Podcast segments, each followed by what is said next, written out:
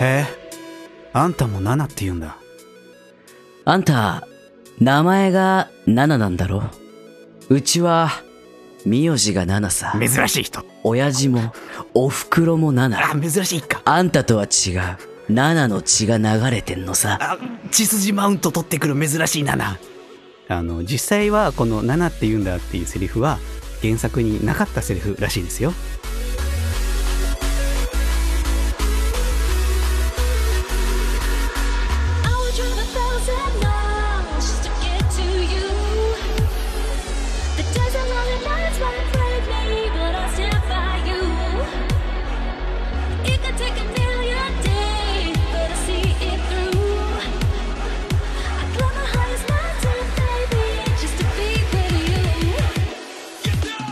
エントリーナンバー5番ペーターです。そしてエントリーナンバー27番芝です。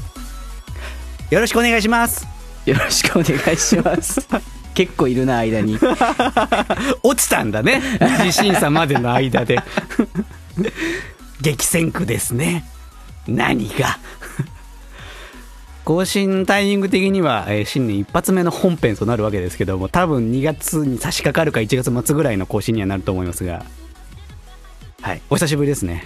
お久しぶりですね。はい、はい。まあ、あの前回ちょっと話したんですけどもちょっと年末年始ね倒れていたので。あの今回からはえー新年ということで心機一転元気いっぱいにやってお届けしたいと思っております。はい。はい。どうですか？2023年皆さんはっていう話題はもう多分すれにすれたタイミングだと思うので もうこれ以上広げないでいこうかなと。どうですか？みたいな。もう多分4週間ぐらい遅れてる。そうだね。やつになっちゃったな。全部もうなんか出花をくじかれてしまったの。ああ特にもうこれ以上ないので、えー進めていきたいと思います。ラジオ水槽の脳です。よろしくお願いいたします。よろしくお願いします。この番組は水槽の中の脳が見ている夢かもしれない。ゲーム映画を中心としたサブカルチャーから身近なニュースまで多方面にトークを展開したいとは思っています。よっ。ということであ今回はですね実はゲストを来ていただいております。お。はい。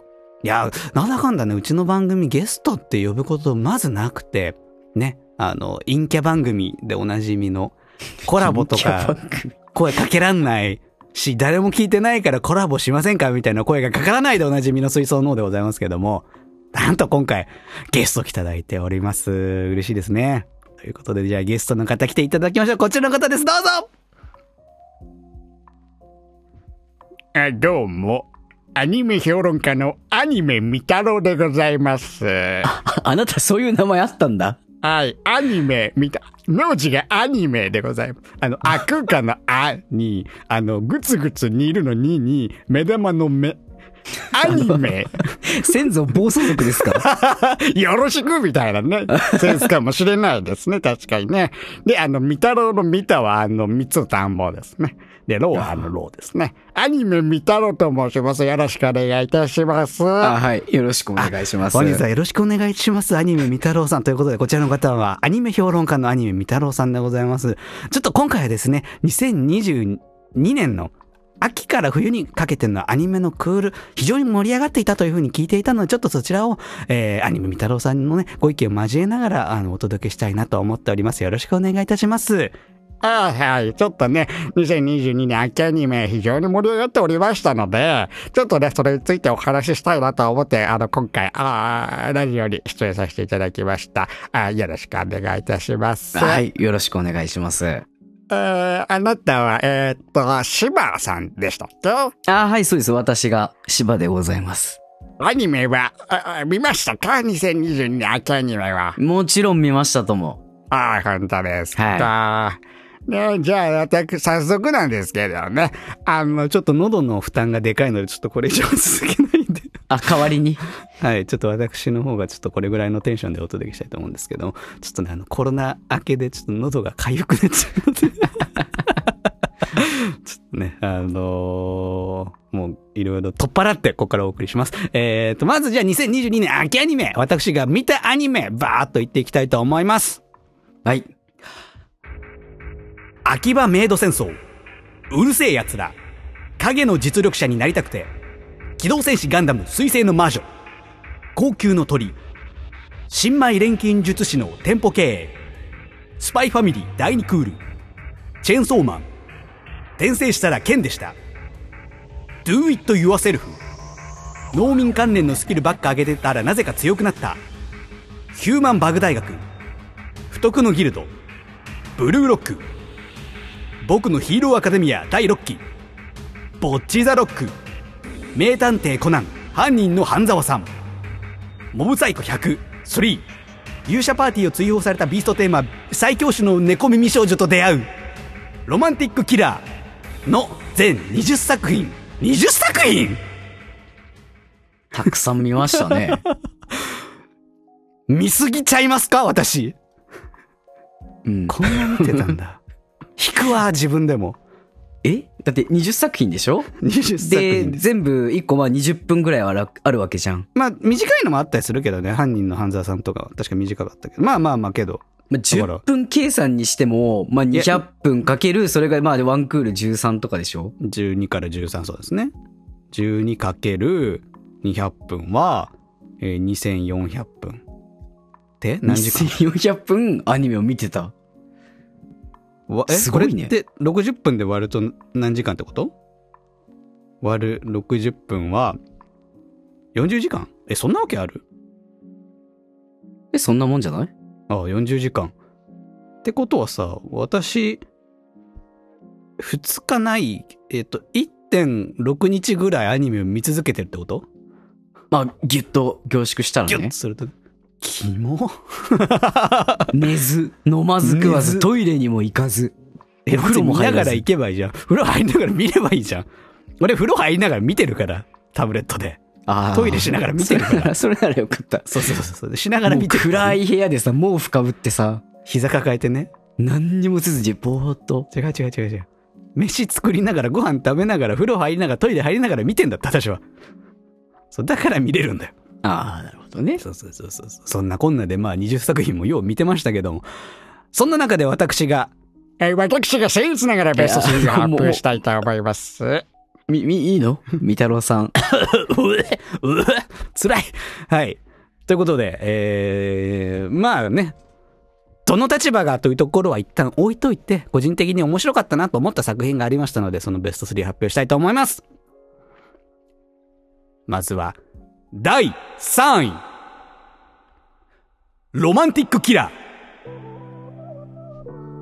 おめでとうございます。おめでとうございます。はい。えーざっくりとしたあらすじは、おしゃれや恋愛には目もくれず、ゲーム三昧の毎日を過ごしてきた非ヒロイン属性の女子高生、星野杏は、突然現れた魔法使いのリリによって、魔法界で決定したプロジェクトに無理やり参加させられてしまう。大好きなゲーム、チョコ、猫という三大欲求を没収された杏が、イケメンたちに迫られる姿を描いたラブコメディ。乙女ゲーム的生活なんて望んでいないそれが主人公であるアンズのスタンスだ。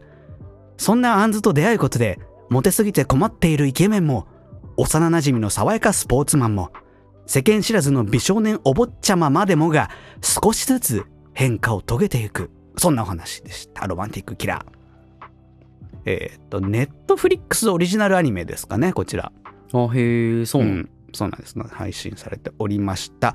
原作はジャンププラスで連載されておりました。えー、百瀬渡さんかな？原作。で、えー全4巻発売されております。ということで、こちらアニメなんですけども、えーラブコメディだったんですよ。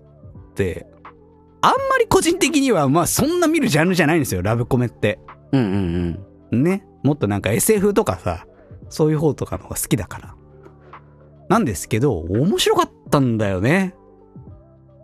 で、ちょっと最初入りの時1、2話ぐらいは、うん、なんかそんな普通だ、なんかむしろちょっとだれてるように感じる展開だったんですけど、うんうん乙女ゲーム的な生活をこう魔法で強いられるっていう設定があって、それをこう逆手にとってこうメタ的に話の展開があるんですよ。乙女ゲームのテンプレ的展開っていうものあるじゃないですか。はいはいはいはい。壁ドンとかさ、うんイケメンとこう出会うみたいな乙女ゲーム的テンプレっていうものをうまく逆手に取って話が進んでいくっていう、その原作の設定が、あ、うまいな、面白いなっていうふうに感じて。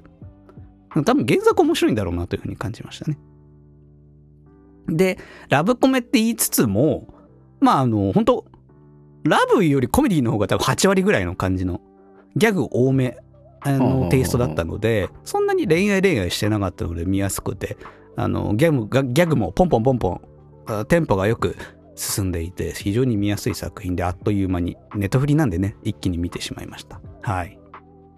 ということで、ロマンティックキラー。あ、そう、これ原作がさ、全4巻で打ち切りらしいの。あ、そうなの？そう。いや、こんな面白いのに原作打ち切りなんだっていうところで、ジャンププラス引いてはジャンプ？まあ、集英社？か。うんうんい。やー、もう狭き門というか、せちがれというか、まあ漫画だとやっぱ違うんじゃない？厳しい世界なんだなというふうに感じましたね、そこは改めて。あ、ここんな、んなのにアニメになるんだね。そう。だから、ネトフリの目の付け方とかもすげえなというふうに感じましたね。あ、なんかここ面白くアニメ化できそうっていう嗅覚みたいなところ？うんうんちゃんと拾ってアニメとして面白く作ったっていうのは、うん、やっぱネットフリーはすげえなというところも感じましたね。はい。こちら、芝君は見ましたか？これは。いや、見てない。そう、多分あんまりね、ね有名じゃない。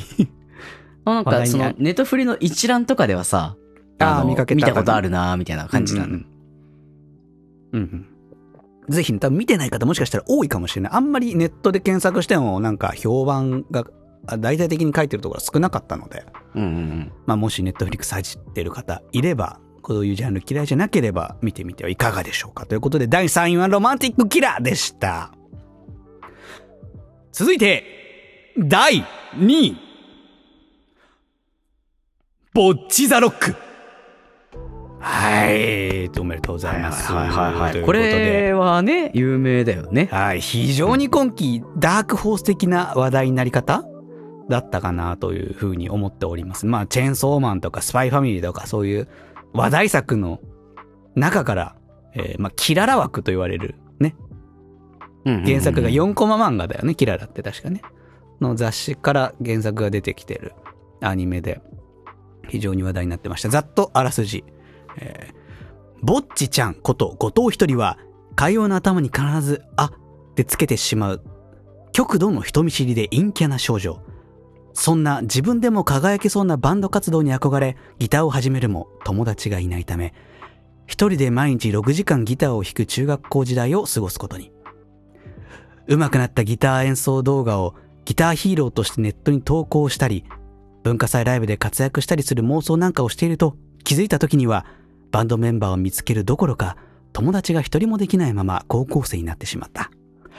引きこもり一歩手前の彼女だったが、そんなある日、結束バンドでドラムをやっている伊地知二時間に声をかけられたことで、そんな日常がほんの少しずつ変わっていくのだった。ということで、そんなあらすじですけども。いやー、まあネットでも非常に話題になってたので、まあそこ語るまでもないという感じはあるんですけども。我々世代からするとこう、軽音以来の JK バンドも、バンドものみたいなああ、はいはいはいはい。感じですよね。そうだね。なんかなんか、懐かしさみたいなものもちょっとさ、感じつつ。やっぱ、話がね、面白かったっていうのはもちろんなんですけども、うん。注目したい点としては、バンドものなんでさ、演奏シーンが入るわけですよ、アニメの中で。ああ、うんうんで、主人公がギターで、まあバンドなんでね、ドラム、ベース、ギターボーカルみたいなところがあるんですけども、そこの描写がね、すごすぎるんですよ。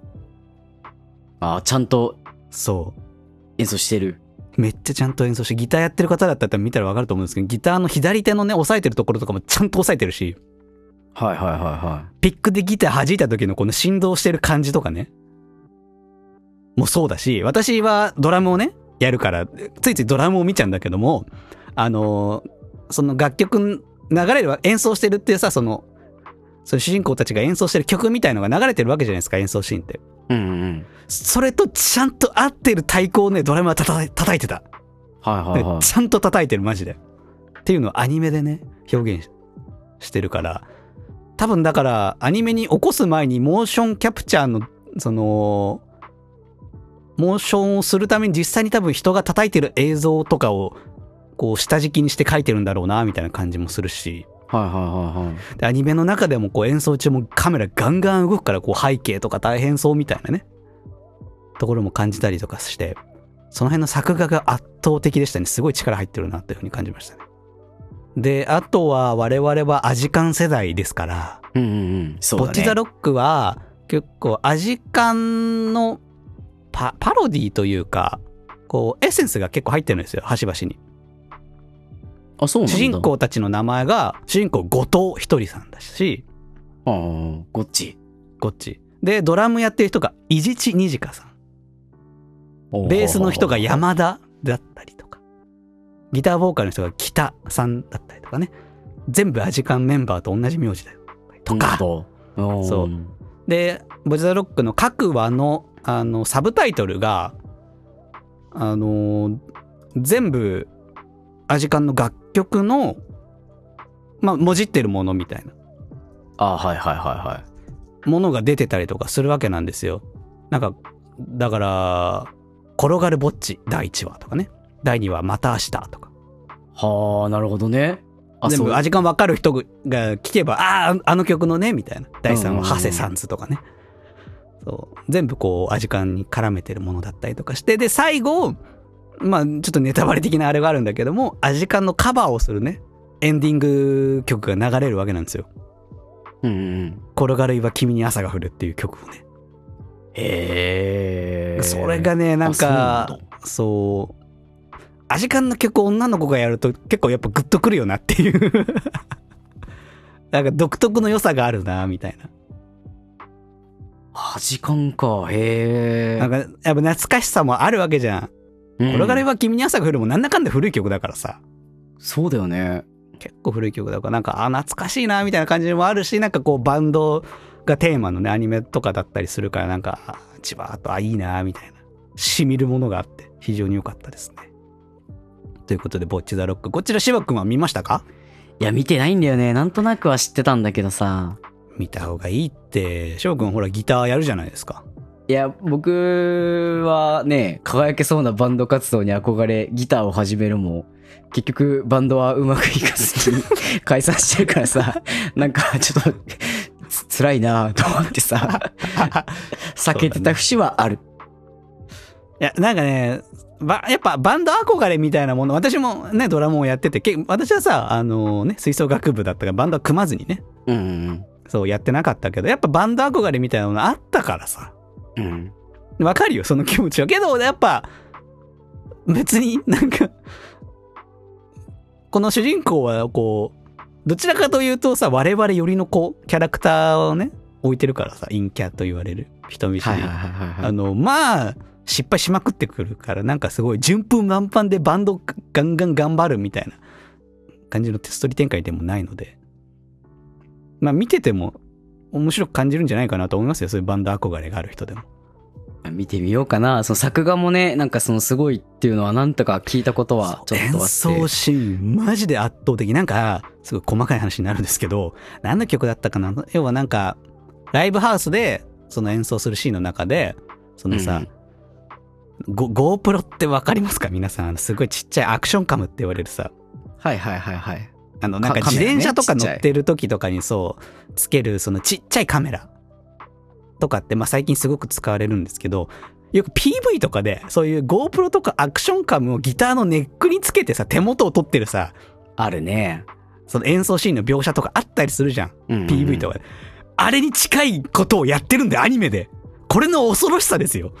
はあ、はあはあはあ、あれをやるってことは、こう人物の作画もね、すごい指が近いからちゃんと描かなきゃいけないってもちろんそうなんだけど、背景グリングリン動くから、背景作画がーってなるわけ、見てると。うん。全く破綻せず、それも綺麗に描写するから、すごすぎるなと思うわけ。そう、そんな演奏シーンがね、いっぱいあってするからね。そこもね、非常に見どころでした。はい。ということで、第2話、ボッチザロックでした。ということで、ここまでお送りしてまいり、あ、間違えた。いや、ここまでお送りしてまいりました。2022年秋アニメ。えーまだいたんだベスト3ですけども、えー、まだいました。あ、アニメ、見太郎でございます。はい、皆さん、いかがでしたか？続いて気になる第1位ですけども、何が来ると思いますか皆さんは？皆さんの中で第1位なんですか？そんなことを思いながらも、続いて第1位発表したいと思います。2022年秋アニメ 第1位は Do it yourself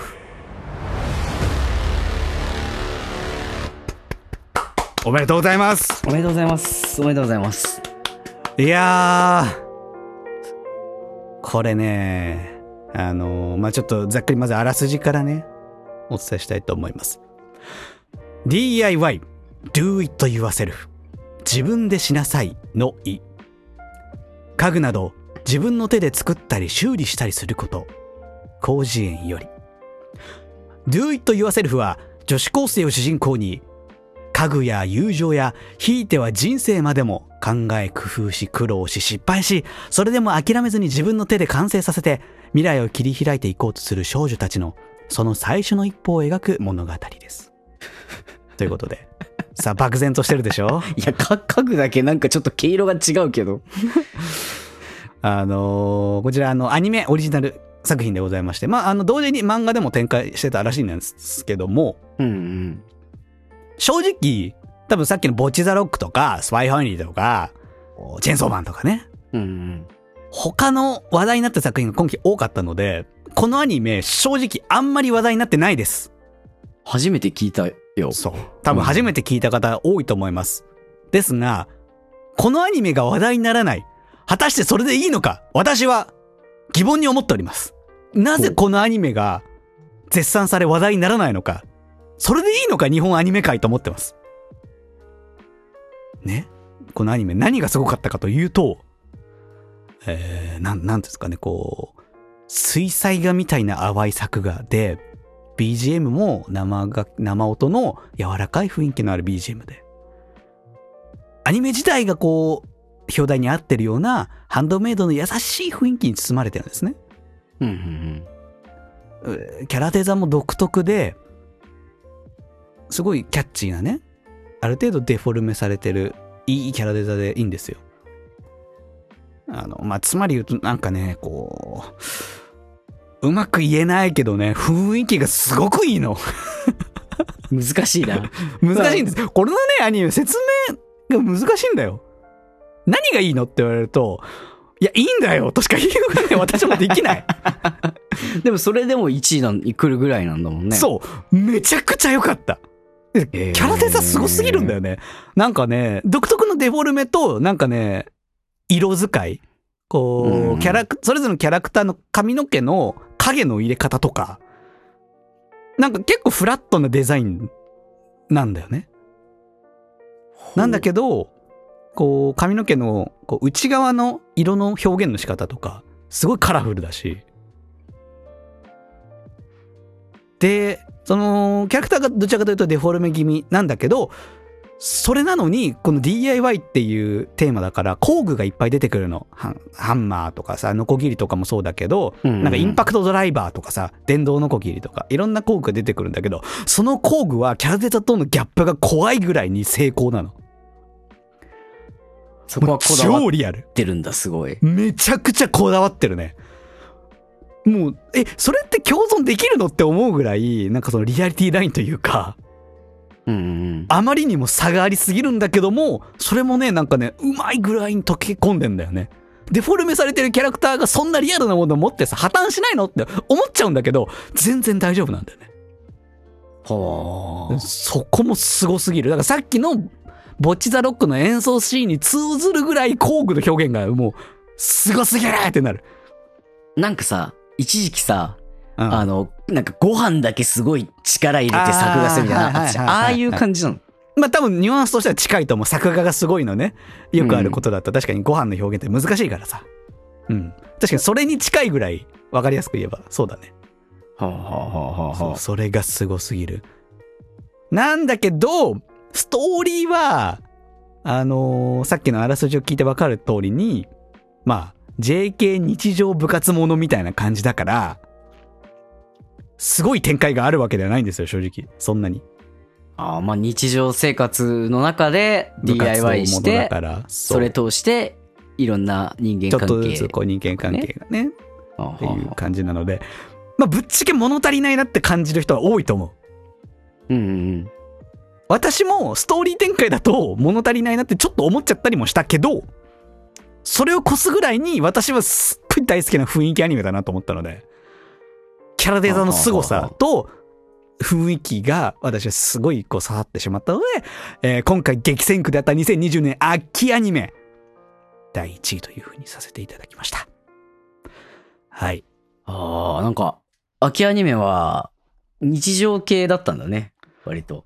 そうなんだよね。結構ストーリー期待されてるもの多かったと思うんですよ。うんうん。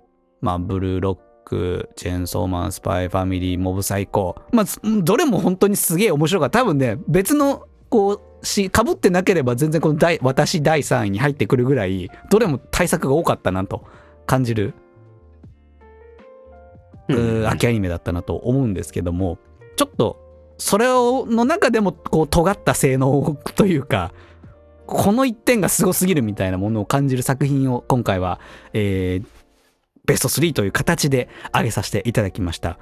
えー、あ、ということでね、えー、あ、どうもアニメ見たらでございます。はいみ太郎さん。ねはい。第3位、ま上げさせていただきました。皆さんもね、ぜひアニメ見てくださいね。あところで、柴さんは、なんか、うー最近見た良かったアニメとかありますか？いやー、じゃあ僕も、あの、み太郎さん、僕の、まあ、秋から冬にかけてぐらいのアニメ、まあ、トップ3紹介してもよいでしょうか。あらあら、楽しみです。はいあの、まず前提として、僕この3本しか見てないので、こうあの手を手をつないでゴール形式で、順位はなしで、ゆとり世代のゴールの仕方。はい。あの手つないでゴールしましょうっていうことで、順位はついてません。はい。はい、まず1個目。はい。これね、ちょっと忘れてるかもしれない。ジョジョの6部、ストーンオーシャン。あー、あれって秋アニメ換算でいいのかな？なんかあの後半が結構秋じゃなかったっけ？秋冬？でも地上波だと今やってんじゃないの？あ、そうなの？じゃああんま言わない方がいいネットフリ先行配信でさ、一気に来るじゃん、あれって。いや、別に全然いい,、いいと思うよ。だって原作は有名だし。あ、まあそうだよね。今更何年前の原作だと思ってんだよ。まあちょうど多分今やってると思うのでね、見てる方もいるかもしれませんが。はい。ジョジョの6部、ストーンオーシャンなんだけど、僕、はいはいはいはい。ジョジョの中でストーンオーシャンが一番好きなの。へー。賛否が分かれるんだよね。ストーンオーシャンって結構なんか評価低いっていう人も多くて。まあ、わからんでもないけどね、評価低いのも。なんか、その、まあ理由としてやっぱラストが気に食わないっていう人が多いうん。と思うんだよね。その、言言ってもいいんだよね。だから原作、いいよ。まあ、まあその敵と、あの、ジョジョと、まあ、ジョジョの勢力、まあ、あえて勢力って言い方するけど、ジョジョ勢力とディオ勢力が、まあ、対立するっていうのがもう、ジョジョの、ね、決まったもう、運命づけられたストーリーなんだけど、そうだね。6部は、ディオが勝つんですよ。ディオ勢力が。まあ、勝つというかそうだね。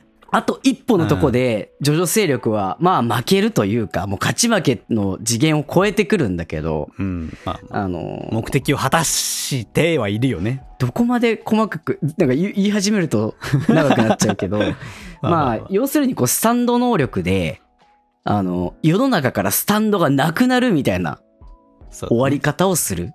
うん。スタンドのない、そのストーンオーシャンのキャラが、スタンドがなかったらこうだったよねっていう、シーンで終わるうん。んだよね。うん。それが結構意味がわからんとか、いや、スタンドなくなっちゃダメだろみたいな人もいると思うんだけど、これは実は、まあ裏話として、ジョジョって、6部以降も、あの、スティールボールランとかさ、結構、あの、続いていってるけど、シリーズとして。本当はジョジョって6部で終わりなんですよ。まあ、だいそうだよね。一回あそこで終わか終わってる。でも。なんか後付けでもうあの、7部とかになってるけど、その後のも。うん。本当は6部で終わってて、で、終わり方として、まあ、あの、もう、こう、ディオと、ああの、ジョジョの決着として、こう、世界が一巡して、こう、スタンドっていうのはもうなくなった。これでもうジョジョとディオの、あの、スタンドを引き寄せ合うっていうね。この運命は、ここで終わるんだっていうのを、しっかりと表してくれてるのね。うん。そういう意味で、あそこでもう、あの、ジョジョとディオの因縁がやっと、やっと完結するの。そうだね。うん。これがね、あの、僕はすごくね、あの、終わり方としても、そう考えるとやっぱ綺麗なんだよね。複数あるジョジョ作品のラストで、どれが好きかみたいな話になっちゃうと、まあ、他のラストの方が絶対いいとかになっちゃうかもしんないけど、今までの因縁の集大成だったんだよね。カタルシスとしてスタンドのない世界に行ったと。うん。っていうまあ、そうね。風な、あの、解釈として、このストーンオーシャンは、かなり、まあ、意味もあるし、うん、なんかまあ、中身としても、こう、ね、刑務所の中で、最初は、ね、相手がわからなかったり、あと一本のところで逃したりみたいな、うんすごいこう、スリリングな展開が続くのが、僕は6部大好きなんで、これはもう、絶対見なきゃと思って見た作品の一つですと。はいはい。はいなるほど、なるほど。これがジョジョ6部、ストーンオーシャン。はい。続いて、サイバーパンク、エッジランナーズ。ついに見ましたか？見ました。いやー、面白かったね。めちゃくちゃ面白いよね。なんといっても、まあ、世界観が良かったし、はいはいはい。あとやっぱこう BGM も僕はすごい気に入って、ましたとあのーよかったよね、うん BGM ね。よかったよかった。すごいよかった。で、こう、やっぱ世界観に沿ったさ、ラストだなと僕は思ったの。あの、ラストとさ、あの曲流れながらさ、うん、そうそうそうそう、そうなんだよ。そう俺泣いたもん、あれ見ながら。やっぱすごい不条理なラストというかさ、言っちゃえば無駄クソみたいなエンディングなんだけど、なんか、は、アンハッピーエンドみたいな感じだからね。そうそう、まあ言っちゃえばバッドエンドみたいな感じなんだけど、でもなんかもう、その、サイバーパンクのあの舞台の街はもうそういう街で、そうだね。結構、なんか、ひ不条理な世界観だもんな。そうそうそう。まああの、あと主人公たちもね、あの、いい人たちではないから、違法行為を行ってきてるから、まあそういう意味でも、辛いけども、なんかこう、ご都合主義じゃない、うん、なんかね、ちゃんとそれでも生きていくみたいな感じのテーマ性を感じるストーリー展開だったもんね。なんか、かといって、こう、全部絶望でもう、パツンと打ち切られるわけじゃなく、あ、この先も、この世界は、ちょっともう、こう、取り返しつかない部分もあるけど、続いていくんだな、みたいな。はいはいはい。うん、なんか、正直、10話ぐらいでさ、短いんだけど、なんか、もっと長く見たかのような、いやー満足感がすごかったよね、ああっ。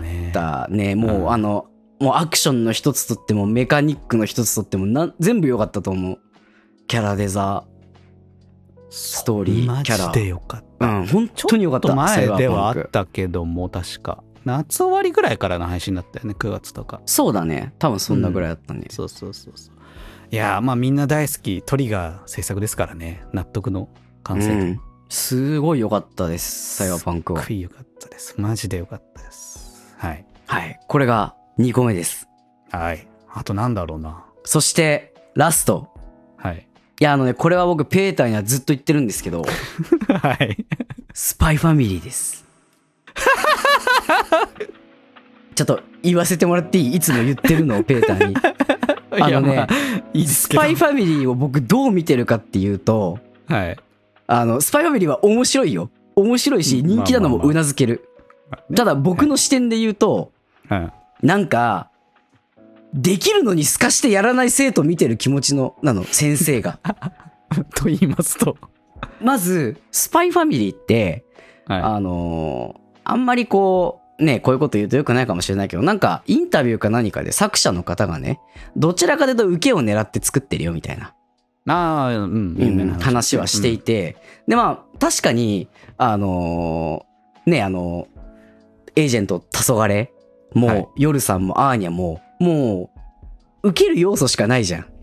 そうだね。その黄昏は仕事できるのに、あの、ちょっと翻弄されて可愛い絵があって、うんうん。なんか夜さんもちょっとこうね、あの天然だけど実は強くてみたいなのとか。はいはいで、あーにゃーちゃんはもう可愛いみたいな。はい。はいはい。もうしっかりキャラも立ってて、まあ人気が出るのは約束されてるようなもうね、作りになってるわけじゃないですか。はいはいはいはい。で、僕みんなこう思ってないのかなって思うんだけど、一つ、まあ文句じゃないけど、言いたいのが、あーにゃ学校に行けって。あーにゃちゃん学校に行かなきゃって思うの。あの、こんなの、こんなんじゃ、あのいつオペレーションストリックス完了できるの？いつステラ取れる？ずっと言ってますね。ずーっと僕、あの、スパイファミリー見て、見てからずーっと言ってきてるけど、うん。とにかくアーニャ学校に行ってくれって。あの話ってさ、僕何が一番面白いかってさ、多分アーニャの成長を見るのが面白いと思うんだよ、絶対。もう、黄昏とかさ、はあの、夜、夜さんとかさ、うん。もう成長しきってるわけじゃん、ある程度は。そうだね。うん。まあ、あの、家族を通しての成長っていうのもあるけどさ、やっぱり一番さ、見てて面白いのってさ、子供の成長じゃん。うん。それをね、こう、もっともっとね、あの、見せてほしいし、なんかもう、話がさ、まあ、散々ペーターに、いや、ギャグ漫画なんだからって、ああの、、たし、こう、なんつうんだろう、なだめられてるけどさ、はい。もったいないじゃん。面白いじゃん、絶対。このままさ、オペレーションストリックスをどんどん続けていったら。だって、正直、今までギャグだったのに、黄昏と、あの、次男の親が、こう、あったし話、はいはいはい。結構盛り上がったでしょ？面白かったでしょあそこ。やっと動いたなっていう。あのーもう裏でも散々言ってるんですけど、うん。スパイファミリーはうんストーリーものじゃないので、ね。うん。だから、なんだろうな。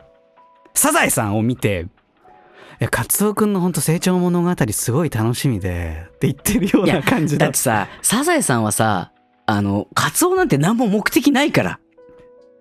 同じですよ。いや同じ。ちゃんとオペレーションスパイファミリーはサザエさんなの？やだ。求めてるところが違うの？やだ。アー。ニャにステラを取ってほしい違うの？原作でもステラはまだ全然撮ってない。本当？こんなんじゃさ、東西のさ、問題はどうなるの？僕もう、どうにもならないのだんだんもうとさ、東西の冷戦ってそのもう三河屋が裏口から入ってくるかどうかみたいな、それ、その程度のニュアンス。そんなお気軽じゃないだろう。命狙われてる奴がいるんだ違よ。う、違う、裏の作家先生との関係ぐらいの、その感じ。軽いって。もういい。もうこの話はやめにしよう。そういうあれじゃないから。だって、サザエさん、と同じじゃんなんだから、スパイファミリー。僕はアーニャにステラを取ってほしいんだよ。原作もまあ一向にストーリー進んでないから。ステラなんか撮ってないから一個も。もう。っていう、その、まあ、普通に、ね、僕、本当に全部こういうこと言いながらも全部見てるから、いつかステラ撮るんじゃないかって信じてずっと見てるから。撮らない。今度やるオリジナル映画もステラなんか撮らない。いや、まあ映画でまとめて撮っちゃうのかな。映画で5個ぐらい撮ったら面白い。面白いけどな。オリジナル展開らしいですから、ま、マジでわかんないからね。なんだね、その、なんだろうね。ただ見捨てられずにやっぱりキャラ魅力的だし、まあね。面白い。アニメとしてはやっぱ完成度高いからね。うん、だから、なんか見捨てられずにずっとこう見てるんだけどさ。ないないないない。なんかもうフィオナ君のテニスの話とかも長いし、ギャグ、ギャグアニメだから、それそうだよ。もうね、もっとね、あーにゃ、人生は冒険かもしれないけど、学校に行け。いや、学校に行ってるんだよ。あーにゃ、スタディーゴやめとけ。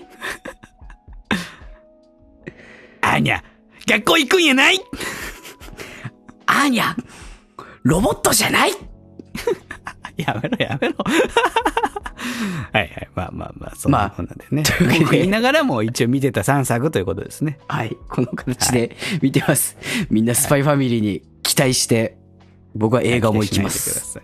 期待しないでください。面白いですけど、そういうアニメじゃないです。ということで、えー、皆さんも2022年、あ、間違えた。皆さんも2022年秋アニメいかがだったでしょうか？皆さん中のベスト3あればぜひお送りくださいね。ということで、えー今回はあアニメ見太郎が私はゲストとしてお送りしてまいりました。それではまたお会いいたしましょう。アニメ見太郎でした。ありがとうございました。ありがとうございました。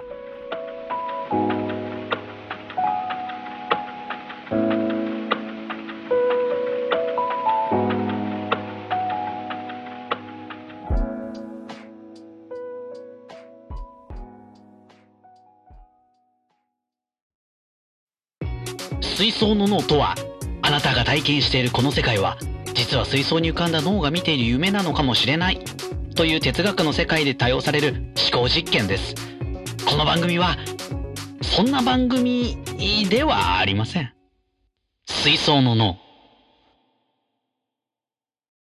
料理嫌いと料理苦手ほどパスタを作れ。突然なんか始まったな。まあ、特にね、あの、料理が苦手、料理をするのが好きじゃない、気乗りしないなっていう方に伝えたい。パスタ作ろう。あの、僕自身、まあ、料理が好きじゃなくて、全然興味がなかったのね。はいはいはい。うん。なんでかなって考えたときに、料理って覚え芸じゃんと思ってたの。料理できる人みんな言うの。いや、め、レシピの通りに作ればできるじゃん。まあ、す言おうと思ってました。はい。じゃあさ、全部覚えるん？オレンジページ買ってきて全部覚える？いや、覚えはしない。書いてあんだから見りゃいいし。毎回見る？オレンジページ。まあ、新しいの作りたくなったら見ればいいじゃん。醤油大さじ1、砂糖大さじ1、全部覚える？醤油と砂糖何対何とか。いや忘れたら見りゃいいじゃん。そんなさ、面白くないのよ。そんな作業じゃん、覚えた通りにする。はまあ確かにさ、そのちょっとさ、あの、しょっぱい方がいいから醤油多めとかさ、これ調整はできるけどさ、あくまでレシピありきで調整していくっていう風になってるじゃん。あ。はで、なん、なんかレシピがもうあって、それを見るっていう時点で、もうどういう料理がこう、アウトプットされるかっていうのが決まっちゃってるなと思ってて。あ。うんうんで出来上がったものはさ、その決まったアウトプットからずれてるかずれてないかっていう判断になっちゃうじゃん。うん。うんうんうん。もう肉じゃがって言ったらこのレシピはこの味になる。それと今日はちょっとなんかずれちゃったな、みたいな。煮込みすぎたかなとか。なんか、面白くないんだよね。うーん。なんかううんその、一問一答のテストしてる気分なの。うんこれじゃ面白くないと思って、単に、じゃあ今日食べるもの、何食べたいかな？調べて作ります。それでいいのか？いや、いい？もしかしてそれでもい。いいいいんじゃない？あ、いいいいですか？いや、違うんだよ。本当はさ、バンポーブチキンも言ってた。料理って魔法みたいなもんなんだよ。藤君がそう言ってたよ。昔、みんなの歌で。レシピを見ないで、なんかすごい手際で、みるみるうちに美味しい料理になる。こんな魔法みたいな料理が作りたいって人、ぜひ聞いてください。うん僕の話を。はい。じゃあなんでパスタかっていう。僕がなんでパスタに目をつけたか。あの、きっかけが、こう、ファビオさんっていうね、こう、シェフの方かな ?YouTube やってる方がいて、へえ。あの、イタリア、イタリアンのシェフの方かな？うんがいるんだけど、その人が、こうまあパスタの作り方とか結構紹介してくれてて、動画で。で、その人の動画の中で、イタリア大使館でまかないを作るみたいな動画を上げてたのね。へえ。で、まあそ、そこでなんか多分常駐してるわけじゃなくてなんかこう行って、ちょっとまかない作ってみ、見てよみたいな感じで作ってたんだけど、はいその中で、その、大使館の、えー厨房の料理長みたいな人が、まあちょっとしたジョークで、こう、ちょっとそのファビオさんを煽り、ジョークの煽りで、目分量で美味しいパスタを作ってくださいね、みたいなはいはい。言ってたの。分量をきっちり正確に測るのはパティシエの仕事ですって。パティシエちょっと苦笑いしながら、本当に正確に測ってた。でね、冒頭でも言った通り、料理が覚え芸だっていうことに軽く絶望してた僕は、もう救いのような言葉だったの。あ、目分量でいいんじゃんって。ははもう、キャンバスにね、自由に絵を描くように、パスタという名のキャンバスに、自由に自分の思うパスタを描いていいんだって。もう、この時点で、パスタに正解不正解ってないんだって。はい。はい。もう料理がただの作業、家事から自己表現に変わった瞬間だよ、これが。話が広がってい大げさだなと思うでしょ？はい。ただ、ここで一つ心に留めておいてほしいのは、これから、ペーターを含めこれを聞いてる人が作るパスタ、もうこの時点で失敗っていう言葉は存在しないってこと。自由だから。で、ここやばいセミナーだったのかな自由なんです。で、ここまでが、この、あの、私のね、ドラゴンパスタのマインド的な部分です。なんだドラゴンパスタあのドドラゴン桜をちょっとイメージして、ドラゴンパスタ、あの、落ちこぼれが美味しい料理を作るっていうドラゴンパスタ。はい。まあ、ドラゴンパスタの、ここからね、実際にパスタを作るにあたって、今、みんな熱心にメモを取ってると思うんですけど、そんなね、パスタ求道者に、このパスタを作ることが、じゃあ何のメリットがあるのか。はい。別に失敗しないだけなら、いや、言われた通りに作ればいいじゃんとかさ。うんなんだっていいじゃんそうですね。うんね、め、うん、焼きそばなら失敗しないでしょ。思うと思う。はい。そうですね。違うじゃん。僕らが目指してるのって、魔法のように料理を作ることじゃん。じゃんって言われただから、パスタを通じて、料理の腕を上げなきゃいけないわけよ。うんうんうんなんでパスタかっていうと、その料理の腕を上げるにあたって、パスタを作る時の各工程で、何を目的にその操作というか、その作業をするかっていうのが、パスタってすごくわかりやすいのよ。うーん。うんうん。まあ、例として、あの、はいアーリオ、オーリオ、ペペロンチーノの作り方を簡単に紹介しながら、この操作はこういう目的でやってますっていうのをちょっと説明簡単にします。お願いします。あまずね、あの、アーリオ、オーリオ、ペペロンチーノっていうのは、あの、アーリオ、オーリオの部分が、えっとね、アーリオがニンニク、オーリオがオリーブオイル、うん。ニンニクとオリーブオイルを使ったペペロンチーノはいはい。の作り方です。はい。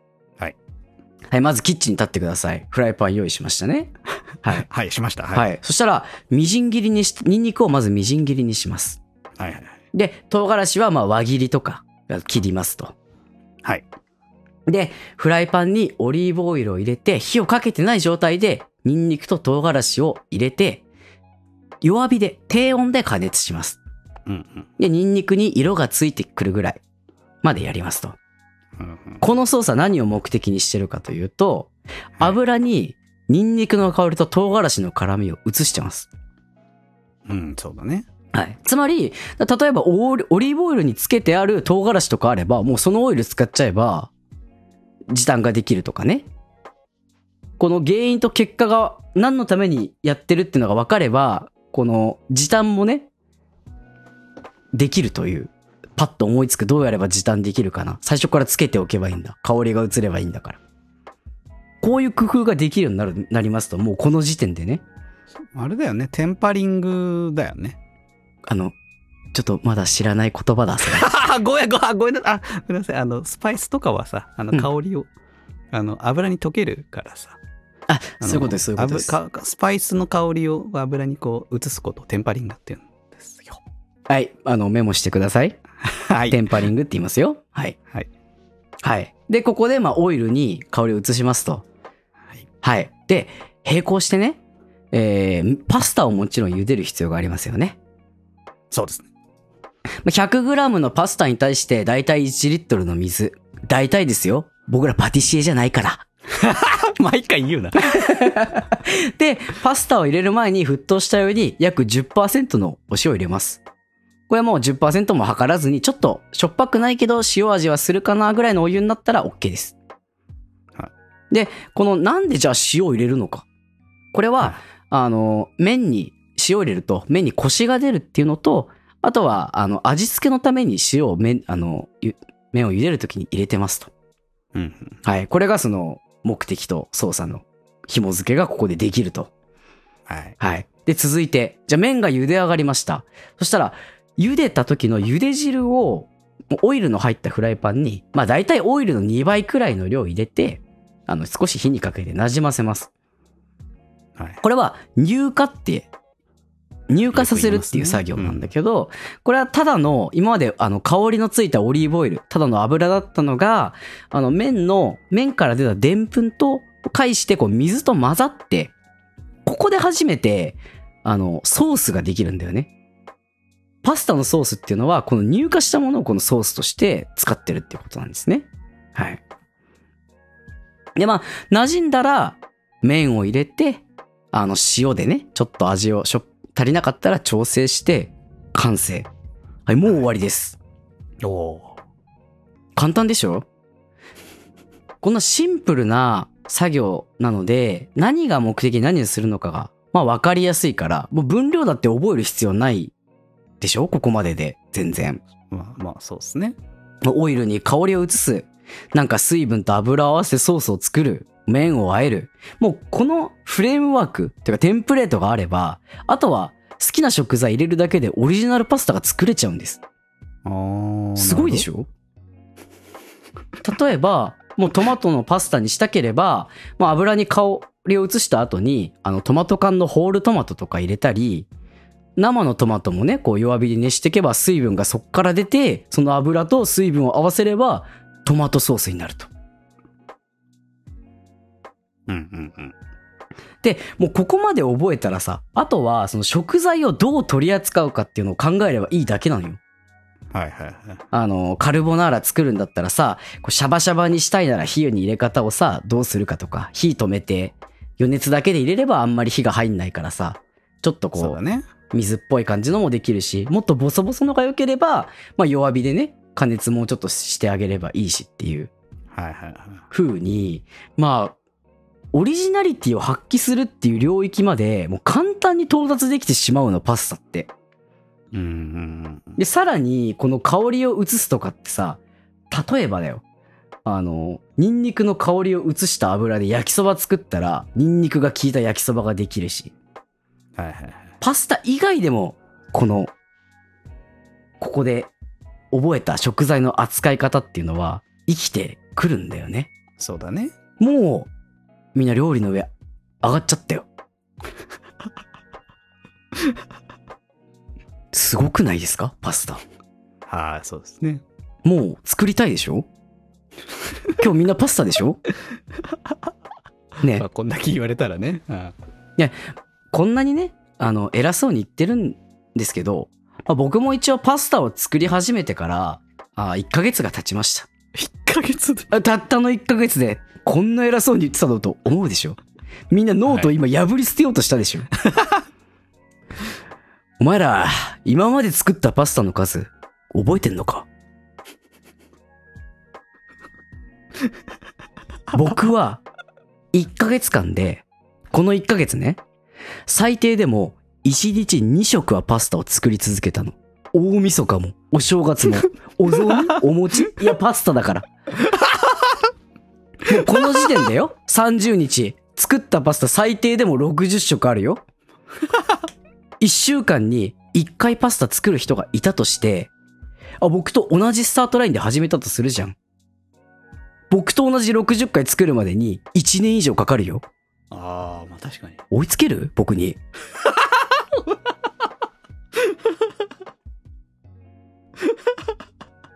ね？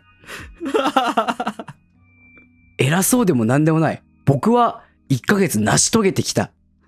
もう、あ 朝さ、7時とかに起きてパスタ作ってるから、僕。すげえイタリアンシェフだ。そう。もうあの、在宅勤務だからさ、お昼パスタ一人で作ってるから。ここまでやった上で、あの、この領域に達した。でも、皆さんも、ちょ、ちょろっとやるだけでパスタは、ある程度まではいける。まあ僕レベルまでは、まだまだ早いけどね。いけるんです。もう、ここまでパスタの話たくさんしてきたんだけど、もう A4 ノート使い切るぐらいもうみんな濃い授業だったと思う。はい。で、なんかね、あの、黙って一人でパスタ作ってればいいじゃん。俺らは、あの、ソース100円で買ってきて、麺と和えるだけだから。まあまあ。そう思ったかもしれないうんなんでこんな話したかっていうと、あのー一応今日は金曜日なんですけど、収録日がそうですね。明日か明後日、まあ休みなん土日で、うん。あの手打ちパスタをちょっと作って、おおそろそろ、あの、このドラゴンパスタから、あの、僕も身をちょっと引こうかなと。第一線から。と思ってます。すごい。はい。なので、まあ、これを聞いて感銘を受けたあなた、あなたが月、ドラゴンパスタの第一線でパスタを作っているところを見られるのを、まあ、楽しみに、僕は、まあ、隠居の身というか、まあ気が向いたらたまにはね、パスタ作るかもしれないですけど、まあ、悠々自適にね、僕は隠居の身として皆さんを見守っていきたいと思います。もう一度言います。ソースは買うな。料理嫌いと料理苦手はパスタを作れ。以上です。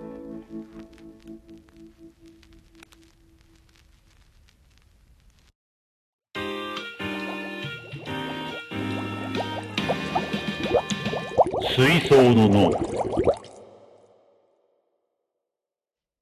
一通メッセージをね、紹介したいなと思うんですけども、はい。あの、年末年始に時空の歪みが発生してたじゃないですか、我々。あ、そうだね。そう、そのせいで、あのーマンスリーテーマ狙い撃ちのコーナーで、あの、テーマ変わっちゃったじゃないですか。変わってます。はい。その、けど、変わったんだけども、配信が 年明けだったから、この、ん去年のこの少ない年末の間に送っていただいた方が一人いらっしゃったんで、時空の歪みに吸われてったメールがいつあったんですよ。うんうんうん。ちょっと申し訳ないなと思ったので、今回紹介したいと思います。ということで、マンスリーテーマ、狙い撃ち一つテーマを決めて皆さんからメッセージを募集するコーナー、えー時空の歪みの中では、えーそこそこマイナーな趣味で募集していましたが、現在はこれめっちゃ美味しかったのテーマで募集中です。はい。ということで、そこそこマイナーな趣味について、ラジオネーム、アイルランドさん、ありがとうございます。ありがとうございます。私のそこそこマイナーな趣味は、ディアボロ、ディアかっこ中国コマです。大道芸人さんがやってるのを見て始めたことが最初です。ぜひどうぞということで。ディアボロご存知ですか？芝君は。いやー、初めて聞いた。なんか悪の組織？ディアボロのスタンドを使いそうなね、うん。一生死んでそうな名前の人ですけども。違くって、あの、紐でさ、こう、ぐんぐんぐんぐんぐんぐん、こう、左右にさ、引っ張りながらさ、回すやつ。あ、あの、あのさ、あの、つづ、鼓みたいなのをさ、あ、そうそうそうそうそうそうそう。あー、あれ、ディアであのボロっていうのそのかっこいい名前なの？ディアボロって言ってそうであの回転数高めたら上にピョーンってさあの紐ピーンって伸ばして空中に射出してひ紐でキャッチしててさ、そうそうそうそうそうそう。であれ回転してるからさそのジャイロ効果のおかげでまっすぐ飛んで帰ってくるからキャッチできるみたいなね仕組みなんですけど。これはマイナーな趣味だ。うんそうだね。なかなかー。大道芸とかパントマイムとかねえーっとなんなんていうんですかね。そういうものっていうのはジャグリングとかか。まあ、そう、ジャグリングとかならさ、なんか、実はできますみたいな人たまに、そうだねねなんか5個いる6個ぐらいまでできますとかけど、もうディアボロって言うんだ、ねあれ。ディアボロはマイナーだね。私も結構大道芸人さんとか結構好きで、ああ、そうだよね。パントマイムみたいなのとかね。そうそう、私もね、結構パントマイムとか、ね、あの、ちょっとだけできたりして、あの、大学生のこの学祭の際にちょっとや、あの、客寄せのためにやってたりしてたんあ、そうなんだ。そうそう、あの、いかがですか？とか言いながら、その露店の前で看板持ちながら、看板が動かないみたいなやつとかね。そうそうそうそうやってたやってた。とかね、細かいことやってたりとかしたんだけども。そうそう、好きだから。ディアボロ、私は知ってましたけど、えー、ちょっとやってみたいかも、確かに。どこで売ってんの？これ。なんか売ってるところを見たことがない。通販とかなのかな？トイザラスとかじゃ売ってないもんね。中国コマっていうぐらいだからさ、中華街とかにある？いやー、どうなんだろうね。だから発祥が確か中国なんだよね。あ、そうなんだ。うん、なんか、それぐらいしかわかんないけど。いや、名前かっこいいし、いいな。うん、なんか、やっぱね、さらっと大道芸人さんみたいなことできるとさ、かっこいいよねっていうのはあるよね。うんうんジャグリングもそうだけど。あと箱をなんかグインってやるやつとかね、いろいろあるけど。気になるなディアボロ。うん、いや、いいいい趣味してますよ。パントマイムと大道芸人。いいよね。大道芸人さん。私さ、あの、大道芸人さん好きで、あの、が〜まるちょばさん。はいはいはい、はい。パントマイム。解散しちゃったんだけど、そうそう、パントマイムとかジャグリングとかね、あの、サイレントでやる方々だけど、うんうんあれ好きで私、ライブ見に行ったことあるよ。その、外でやってるじゃなくて、劇場にね。あれ、それ、なんか、あれだよね。が、もうこ、こ高校だの、大学だのぐらいの頃に。あ、多分俺2行ってたよね回ぐらい行ってるから、うん。そう、何回か行ってる、何回か。そう、高校の時とも行ってるし、大学の時も確か1回行ってるかな。ディアボロやってみてよ。やってみよっかな。私、うん、ジャグリングとかもパントマイムとかもやるからさ。けど、やったことねえな、これは。やっぱ物がないとできないからな。その他に比べると。そうね。だ家の中とかでやったらぶつかっちゃうしな。あまあ、その回転さすぐらいはできるけど、その空中に射出するのはさ。ほら、上のさ、階うるさかったらディアボロでコーンって。うちの上の階の YouTuber にディアボロドーンシャーシャーシャードーン もう大乱闘になりますわ。いやでも、下の階の人がディアボロやってる怖い。いや、下の人ディアボロやってるとは思わんやろな。なんか天井にぶつけてるだけだ。なるほどね。いやけどそう、確かにどこでやるんだろうね。河川敷とかなんか広いとこじゃないとできないよね。あ、そうだね。あ、でも、うちのち、うち川近いからさ、河川敷で練習してる人いるよ、大道芸の。ああ、けどやっぱそうだよね。あの、そういうとこじゃないとでやる、あの、ボーリングピンみたいなやつでやるさ、はいはいはい、ジャグリングのね。ジャグリングとか。ああいうとこでやるんだろうね。か、そうだよね。うちないからな。なかなか大変だな。公園とかもないから。僕が清掃した公園でやる、やる？あ そうだね。やらせてもらおうかな。ちょっと、まずはディアボロを売ってるお店、お店というか、本当に。まあなんかね、通販通販とかでさ、探せばあるんだろうけどさ、あ、アマゾンありましたね。ディアボロ。ジャグリング。あ、意外と3900円。まあ、2000円とか。それぐらいっぽいですね。2000から3000。まあでも安いね、結構。まもっと高いのかとまあ思ってた。この、コマとその紐のついてるスティックがセット。で、そんぐらい。やっぱアマゾンとか通販で買うぐらいしかないっすよね。うんね見たことないもん。あ、すげえ光るやつある、光るやつ。ゲーミングディアボロある？ゲーム、ゲーミングディアボル5900円だちょっと高いんだやっぱり高い光っから高いせっかくだから光らしてよな。いや、そうだよ。暗闇でさ、そういうの撮ってさなんかショート動画みたいなのをさ、それ、おたげやる人たちのショート動画でしょ。いや、そのそういう感じ地面で、に叩きつけて光らせる光る感じでさ。そうそうそうそうそう。で、ちょっとあの、あの、ブラー効かして残像を強めた映像加工でさ。いいじゃないですか。いいっすね。えー、いいなちょっと、いや、ちょっと練習場所確保してから、かな。まあそうね。うん。けど、私も好きなジャンルです。え大道芸人さんなんか最近やっぱコロナ禍になったから見かけなくなっちゃったからなちょっと寂しいよね。あー、でも、また、増えてたよ。うん。あ、本当？なんか、このまあ間新宿とか行ったたらら、やってた。やってた。うんへえ。なんかね、やっぱなかなか多分本当大変な業界だとは思うんだけど、このね、2、3年とか。私も結構好きで、見たら必ず、俺500円か1000円入れるようにしてっからね。あ、そうなんだ。あの、あ面白かったなって思ったら最後まで見ちゃったら。うん。あの、急いでる時とかはあれだけど、やっぱ好きだから応援しようと思って必ず100円じゃなくて500円玉とか1000円入れてるよ。まあ、貴重なね、あれだもんね。そうそう、大変だからね。うん。ね、いいよね。ということで、えー、ラジオネームアイルランドさんありがとうございました。ありがとうございましたそこそこマイナーな趣味、ディアボロということでした。ということで、えー、ね、時空の歪みに、彼方に消えてしまっていたメールをいつ救い出したところで、えー、マンスリーテーマ狙い撃ちのコーナーでした。番組ではメッセージを募集しています。メールアドレスは、水のラジオアットマーク Gmail.com、水のラジオアットマーク Gmail.com、水のラジオのスペルは、suinouradio アットマーク Gmail.com、または番組公式の Twitter アカウント宛ての DM、またはハッシュタグ水のをつけてつぶやいていただく、または、えー、Spotify 上でのメッセージ機能、または、えー各種 SNS アカウントありますそちらに向けての DM とかでも何でもいいです。何でもござるでございます。えー送っていただければ番組で紹介させていただきます。コーナー、ふつおた、いわゆる普通のお便りです。どんな内容でもお待ちしております。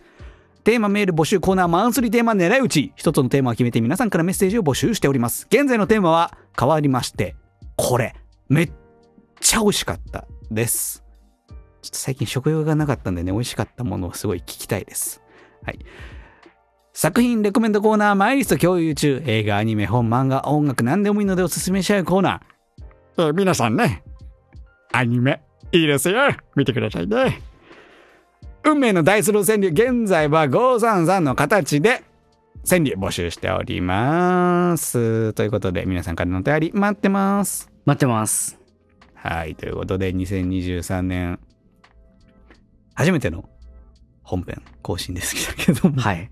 いかがでしたか、今回は？いやー、今回は、ねアニメ、そんなに見てたんだっていうのに、びっくりした。年末年始、暇だったんでね。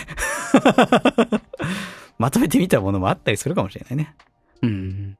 うん。あと、あの、まあ、今回の、あれとはあんま関係ないけど。改めて、あの、前、前回、えー前々回とかになるのかな？あの、はい僕一人でやった時にも言ったんですけど、ありがとうございました。あの、はいインスタグラム、ツイッター、ね TikTok。言うつもりなかったのに言いやがってと思いましたけど。言言わない予定だったの？なんかせっかくならさ、言った方がいいかなと思っいや、て。だって聞いてくれてる人は別にさ、わざわざさ、切り抜き見なくてもええやんと思ってるから。見てほしいじゃん。いや、別に。お前作ってねえだろいや、そうだけど。おわしが作っとるんじゃん。お前が言うかいって思った俺聞いてあれ。まあ、そう、ぜ、ぜひね、あの、なんか増えてなかったから多分。お願いします。フォローしてください。そうですね。はいもしやってる方が。フォローしてもね、なんかあんま、あの、どうなんだろう。そんな発信ができるかどうかわかんないですけども。はい。ぜひぜひ見てやってくださいな。そんな感じですか？そんな感じです。あの、本当は、あの、一人の回どうだったとか聞きたいけど、どうだったんですかね？何もリアクションがないですから、もしかしたら聞いてる人いないのかもしれない。ベータはどうだった？ああ、ありがてえなって、咳しながら編集しました。もうそこじゃない、そこじゃない。な内容、内容。な、何点でした？内容内容は、なんか声色の作り方が気持ち悪い。ねなんでこういうの作り。なんかやっぱ一人で喋らすとこういう声色になるんだなっていうのは感じたけどね。まあ、内容は面白かったよ。なんか、僕の中では誠実な声なんだよな。いや、なんか俺あの声色嫌いなんだよな。な毎回言うけど。気張っちゃうんだろうね。そう、多分すげえ気張って頑張ってくれてるなって思ったからありがてえと思ったんだけど、俺はあの声色好きじゃない。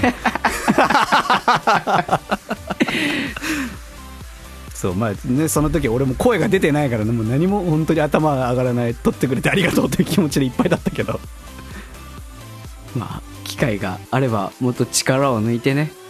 そうだねもうちょい力抜いてやればいいんじゃないかなって思いましたなんかさ、一人でさ、こう噛んだりしたらさ、グダグダだしな、みたいな。あんまり、こう、編集とかでさ、大変だったらやばいかな、みたいなさ。ちょっと気を張った感はあるかもな。全然いやなんかあんなに長く撮ってくれると思ってなかったからなんかアナウンス程度のもの体調不良なんですよ。あはいはいはいできなかったんでねみたいな感じのアナウンスぐらいのものかなと思ったらなんか20分のファイルが送られてきたから。ちゃんと、ちゃんと。撮ってくれてると思ってびっくりした。あの、ぜひ、まだ聞いてない人は聞いてください。そうですね。非常に頑張って撮ってくれたんでね、本当にありがたいです。はい。あの裏で私は一人膝を抱えて あのハリー・ポッターの悪夢を見てうなされながら咳をして声が出てないあの日々を過ごしてました、はい、いや治ってよかったです。もう今回からは通常。あもう元気元気。声がいつもより出てますよ。ちょっと咳も混じってたけど、ちょっとカットしてると思いますけどはい。耳障りが良くないと思うんであの端々でカットしてますけど咳は出てました。はいなのでまああの皆さんもね本当、まあ、こればっかり気をつけてと言っても気をつけようがない問題ではありますけどもあのねあのもしかかった場合はねあの安静にして過ごされて。えーいただければなと思いますのでね、まあ、今年も健康にいきましょうという感じですかね。はい。ということで、えーそれではまた次回お会いいたしましょう。バイバイ。イ